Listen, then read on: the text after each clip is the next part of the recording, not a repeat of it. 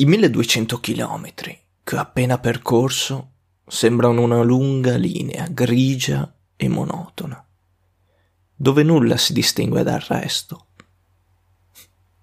Ma ho sofferto su quella strada. Avevo fame, avevo sete, avevo sonno, soffrivo. Piangevo tra Lione e Marsiglia. Mi spingeva l'orgoglio di vincere altre tappe. Ma ripeto, nulla mi colpisce particolarmente. Ma aspetta, sbaglio completamente quando dico che nulla mi colpisce. Devo dire che una cosa sola mi ha colpito, che una cosa mi è rimasta in mente. Io mi vedo, dall'inizio del Tour de France, come un toro trafitto dalle lance che prova a liberarsene, ma non ci riesce. Maurice Garin, al termine del primo Tour de France. In questo viaggio alla scoperta di Maurice Garin siamo arrivati all'ultima puntata. Di cosa parleremo oggi? Di quello che ha reso celebre Maurice Garin, cioè il Tour de France.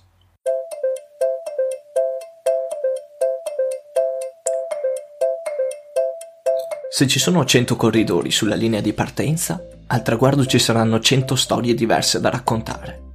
Peter Saga.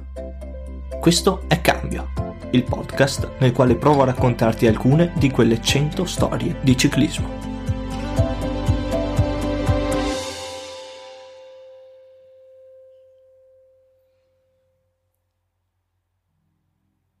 Finalmente l'ho trovata, signor Garin.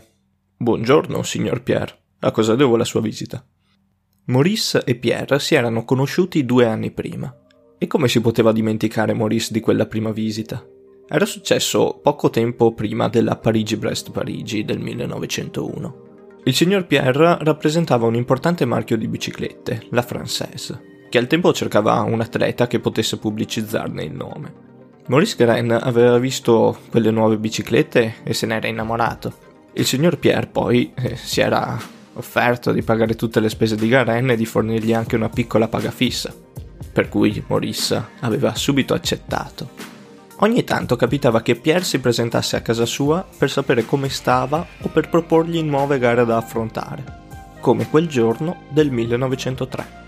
Ho ricevuto, rispose Pierre sedendosi al tavolo della cucina di Maurice, una lettera d'invito dal signor Henri de Grange, quel monsieur che qualche tempo fa era professionista. Sta pensando a qualcosa di epico, il Giro della Francia in bicicletta. Inizialmente non te ne ho parlato, voleva fare una gara di 5 settimane. Tengo alla tua salute e non te l'ho proposta. Ma il signor De Grange ha dovuto cambiare i suoi piani a causa delle poche iscrizioni e così il Tour de France sarà composto da 6 tappe da correre in 20 giorni. E tappe da quanti chilometri? Dai 260 ai 470 chilometri. È una corsa perfetta per te. Le regole erano diverse da quelle del tour di oggi. Gli atleti partecipavano singolarmente. Le gare appunto erano lunghissime e c'erano due o tre giorni di riposo tra una tappa e l'altra. Gli atleti potevano prendere parte anche a singole tappe. Quelli che lo facevano però chiaramente non entravano nella classifica generale. Presero parte a quel primo evento incredibile che è il Tour 60 atleti, 49 francesi e 11 stranieri, di cui un italiano. L'italiano non era però Maurice Garenna. Come abbiamo già detto, Maurice aveva ottenuto la cittadinanza francese due anni prima.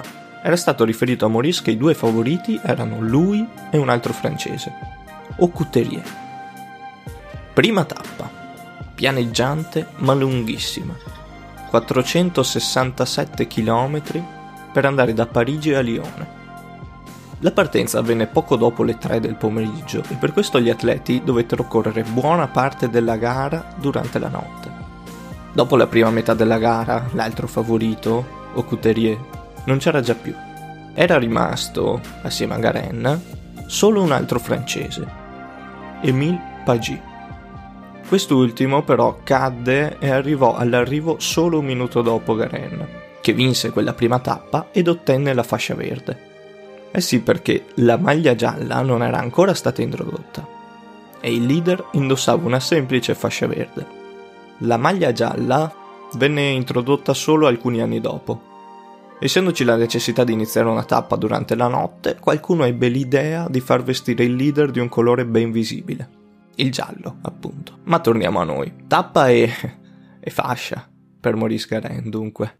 Il suo grande rivale, Aucouturier, si era ritirato a causa di crampi allo stomaco. Era uscito di classifica ma continuò a correre le gare successive. Come abbiamo detto, il regolamento lo permetteva. Fu proprio Aucouturier ad aggiudicarsi la tappa successiva, l'unica con un certo dislivello in quel Tour de France. Ma non si fermò qui. Aucouturier vinse anche la terza tappa, seppur arrivando dietro ad altri atleti. Quante sorprese ci riserva il ciclismo, eh? Infatti in quella terza tappa gli uomini che rimanevano in classifica partivano un'ora prima di chi invece partecipava solo alla tappa. Ocuterier, essendosi ritirato nella prima tappa, dovette quindi partire un'ora dopo.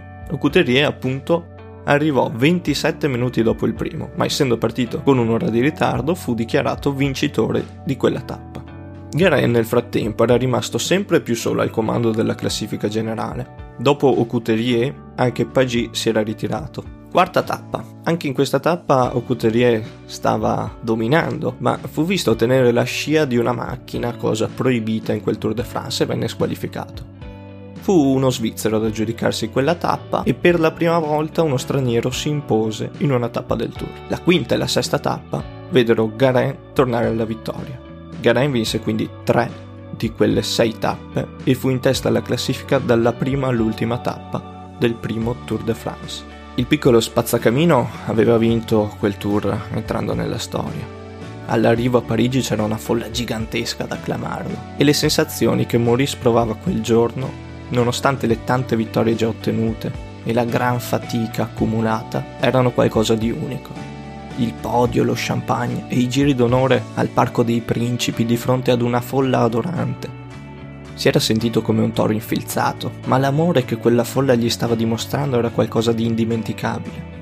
Capiva che il Tour de France iniziava già ad entrare nel cuore dei francesi.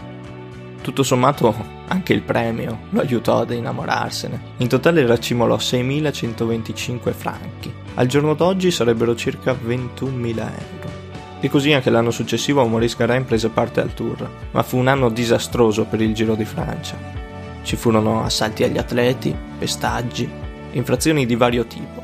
Garin vinse anche quel tour, ma qualche mese dopo fu squalificato assieme al secondo, al terzo e al quarto in classifica. Ufficialmente gli organizzatori dissero che quei quattro avevano preso il treno durante una tappa. Non si capì mai se questa cosa accadde davvero oppure no. Fatto sta che da quell'anno Maurice decise di ritirarsi e di aprire il suo distributore di benzina. Il piccolo spazzacamino, Maurice Carène, si spense il 19 febbraio 1957, ma ancora oggi viene ricordato. Nel 2004 gli amici della Parigi-Roubaix piazzarono un ciottolo di pavé sulla sua tomba, in ricordo delle sue due vittorie in quella classico monumento. Nel 2009 il Tour de France passò per la città natale di Maurice Garen per omaggiare il suo primo vincitore.